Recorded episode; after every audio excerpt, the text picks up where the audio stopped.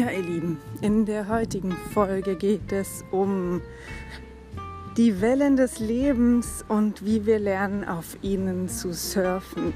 Ja, was das heißt, das erfährst du in dieser Folge. Viel Spaß damit.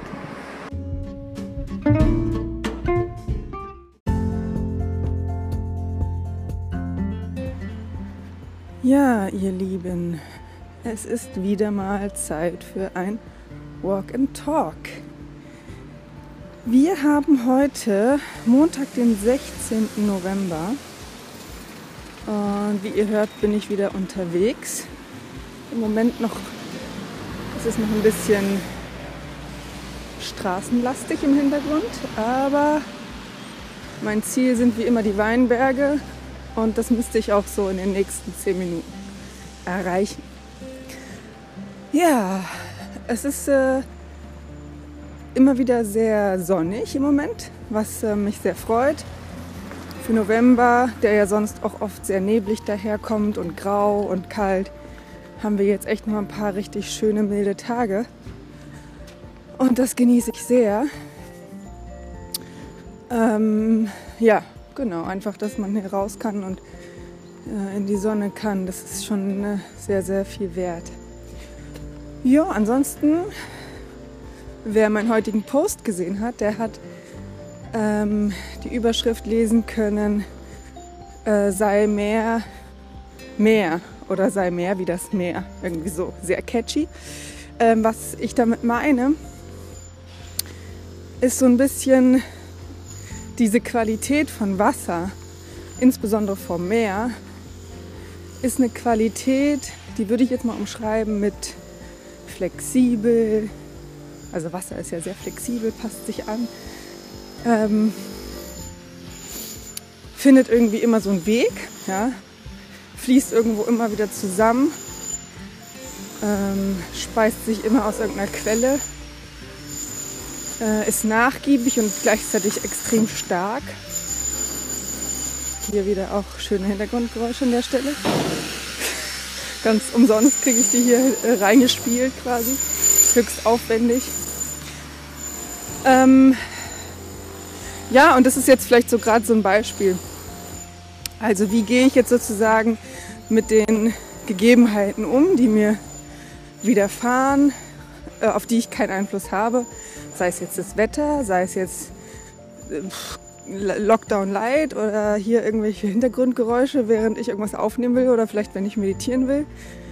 Ähm, ich kann immer damit in Widerstand gehen. So nach dem Motto, das sollte jetzt nicht sein und oh, warum ist es jetzt so? Und das ist auch so ein Klassiker, warum ist es jetzt so? Ne? Damit kann man sich sehr lang beschäftigen mit dieser Frage. Nur oft erlebe ich für mich, aber auch in Therapie, dass diese Frage nicht immer unbedingt so hilfreich ist. Und das viel hilfreicher ist, wenn wir eher gucken, wie gehe ich damit um. Und an der Stelle eben dann halt mehr wie das Meer sein. Sprich, ja, das Meer hat so eine gewisse, gewisse Gleichmut. Ne? Es hat seine Gezeiten natürlich auch. Kommt, geht, Ebbe, Flut. Kann auch mal sehr aufbrausend sein oder still die Oberfläche. Und auch hier finde ich, das ist ein schönes Bild, generell Wasser für Emotionen. Also ich finde dieses Bild, dass quasi unsere Emotionen sich tatsächlich auf der Oberfläche von diesem Wasser bewegen. Also wenn ich einen Stein reinwerfe, dann gibt es gewisse Bewegungen an der Oberfläche, genauso wie ich bei rauer See an der Oberfläche vielleicht wilde Wellen habe. Aber in der Tiefe, ganz unten, da ist es ganz still und ruhig. Und das finde ich ein sehr schönes Bild auch für uns, nicht nur für die Emotion, auch für den Geist. Ähm, auch in so Meditationslehren wird manchmal diese Metapher genutzt, ne? dass an der Oberfläche der Geist sehr unruhig ist und dass, wenn wir ihn sozusagen sich beruhigen lassen, in der Meditation ist ja auch eine Möglichkeit, den Geist zur Ruhe zu bringen, dann äh, nehmen diese Bewegungen ab an der Oberfläche und komm langsam zur Ruhe. Das ist auch ein sehr schönes Bild, finde ich. Und äh, was ja auch ein ganz berühmter Spruch ist, ähm, der auch, finde ich, sehr gut dazu passt, ist so dieses Thema, uh, you can't stop the waves, but you can learn how to surf. Ähm, es ist ein bisschen umstritten, wer das tatsächlich gesagt hat. Ich glaube, da wo ich es jetzt gelesen habe, wird es John Kabat-Zinn zugeschrieben. Ich meine aber, das gibt es schon viel länger. Das war schon auf irgendeinem Poster damals. Er hat das nur noch mal aufgegriffen. Wie auch immer, die Botschaft letztendlich ist die, wir können oft nicht die Dinge beeinflussen, was das Leben uns so bietet. Sei es Corona, sei es eine Krankheit, sei es eine Trennung, sei es auch nur so banale Sachen wie das Wetter.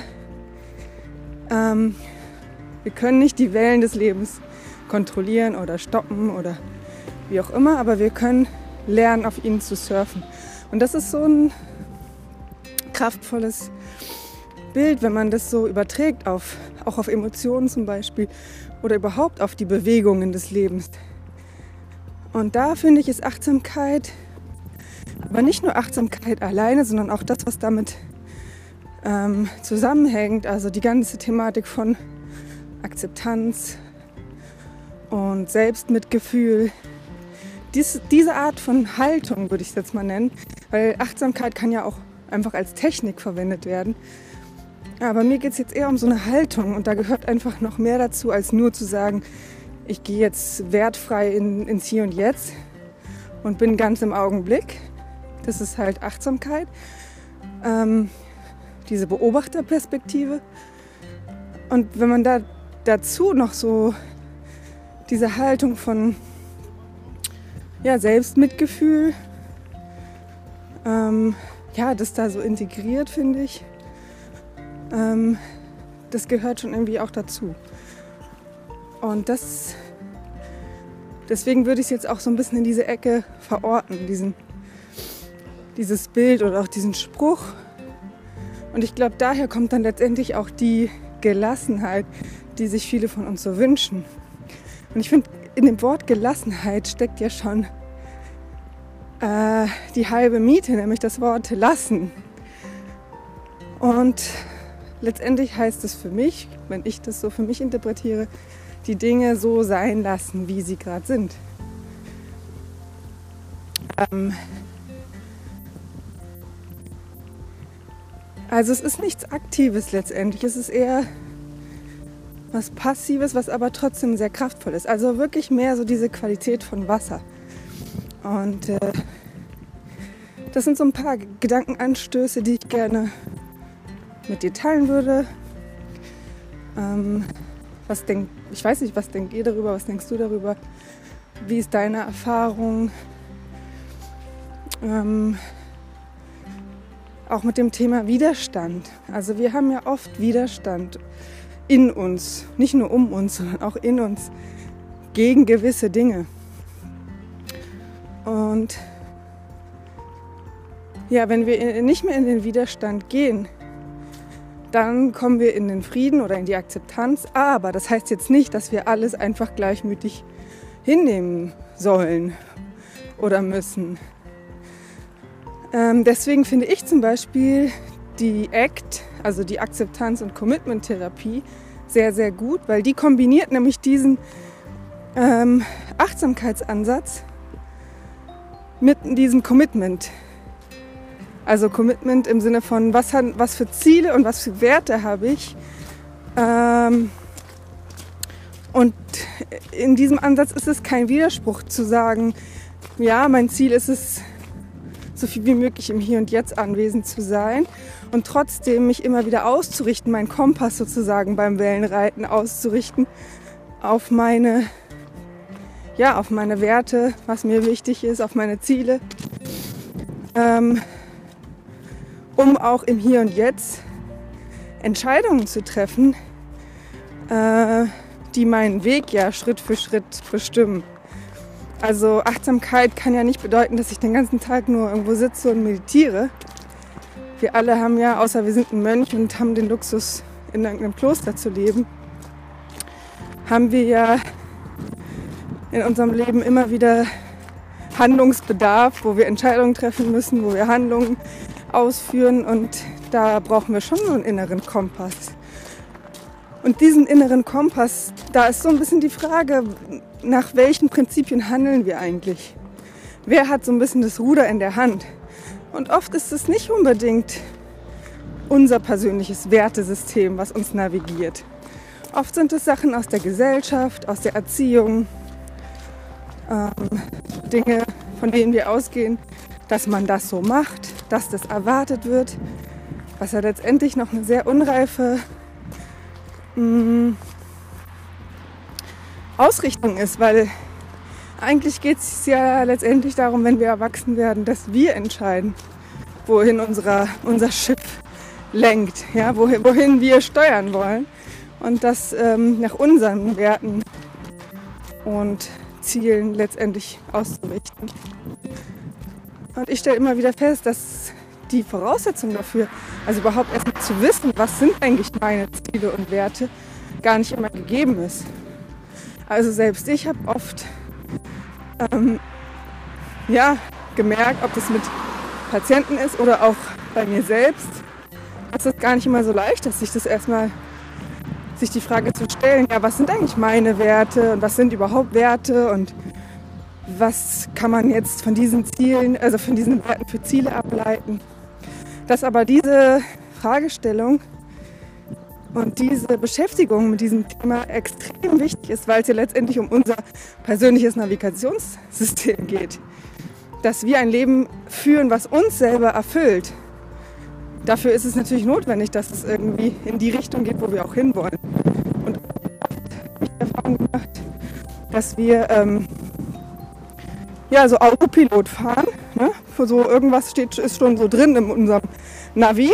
Wie gesagt, Gesellschaft und Prägungen und so weiter. Und dann fahren wir halt einfach mal so die Strecke. Ne? Und ja, wir kollidieren auch mal so ganz gern mit dem einen oder anderen Eisberg.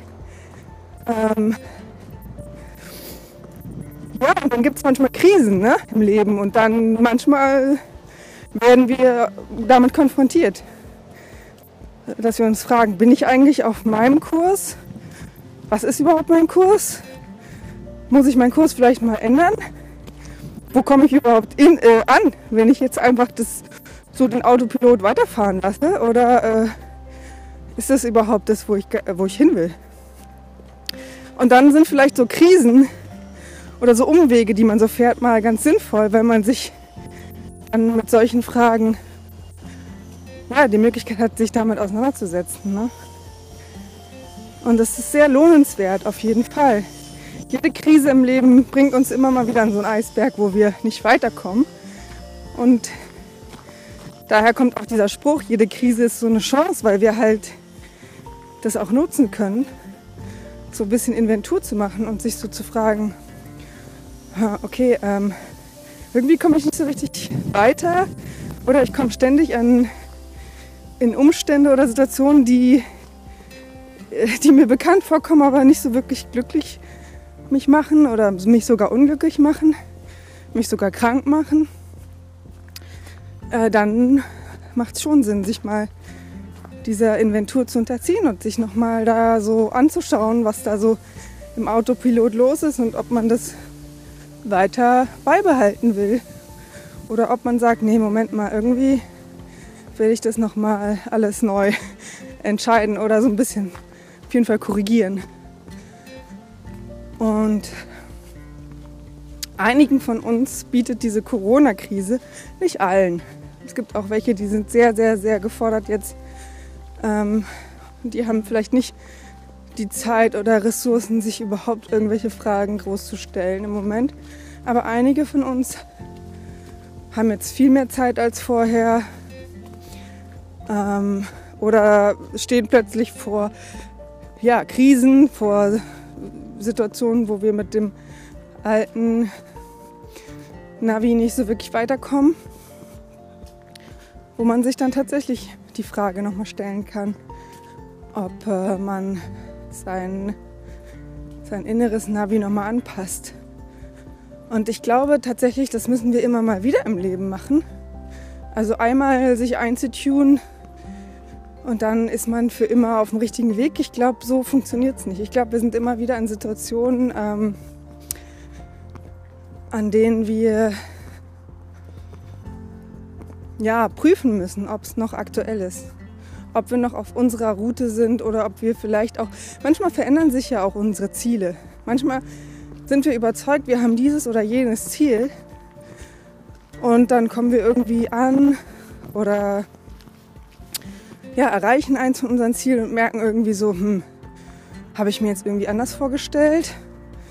Na gut, weiter. Nächstes Ziel auf der Route.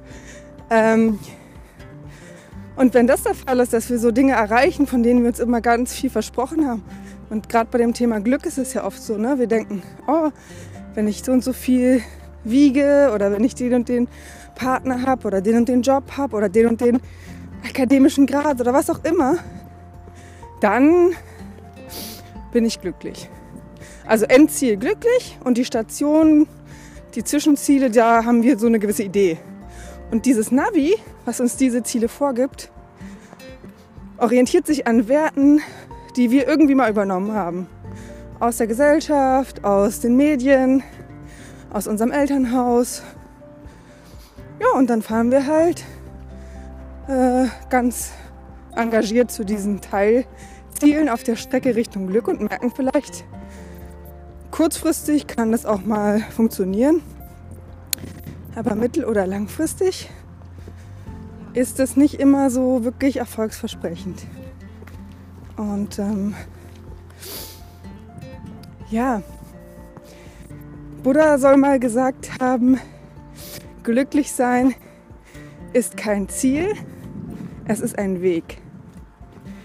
Und das macht wiederum für mich total Sinn, wenn man jetzt mal diese Metapher nimmt mit den Zielen auf dem Weg zum Glück. Dass in dem Moment, wo wir denken, wir müssen das erreichen und das erreichen und das haben und das machen und dann werden wir glücklich, dass das halt letztendlich eine Illusion ist. Und dass letztendlich entscheidend ist, dass wir die Reise genießen. Dass wir den Fahrtwind genießen, die Sonne oder auf dem auf dem Deck und die kleinen Sachen und hier mal anlegen und da mal anlegen und mit so einer, ja, mit so einem Vertrauen und so einer Freude an den Sachen. Also ich glaube, das ist so ein bisschen damit gemeint. Das ist eine Art zu reisen, so hat er gesagt. Es ist eine Art zu reisen. Ähm, und man kann, es ist so ein bisschen ähnlich wie dieser Spruch, der Weg ist das Ziel. Ne? Äh, das passt auch ganz gut dazu. Und ich bin eher davon überzeugt, dass es eher in diese Richtung ähm, Sinn macht. Also dass unser Glück, unser persönliches Glück, unsere Zufriedenheit letztendlich nie auf dem Weg als Station oder als Ziel zu finden ist. Wobei das jetzt nicht heißt, dass Ziele setzen was Schlechtes ist aber dass es vielmehr auf den Weg selbst ankommt und auf die Art zu reisen. So, in diesem Sinne, mit diesen Gedanken entlasse ich dich jetzt in diesen äh, Montag, restlichen Montag. Schreib mir gerne deine Gedanken dazu, zum Beispiel bei Instagram oder lass es irgendwie anders zu mir kommen. Ähm, ja. Vielleicht gibt es auch Fragen noch zu dem Thema. Dann äh, zöge nicht, Kontakt aufzunehmen. Und ja, das soll es von meiner Seite für heute gewesen sein. In diesem Sinne, Folge der Freude. Das passt auch ganz schön. Wenn du Freude zu deinem Wert machst, nachdem du deine Reise ausrichten willst, dann hast du, glaube ich, auch relativ hohe Chancen, den Weg zu genießen. Also, bis bald, wenn du magst.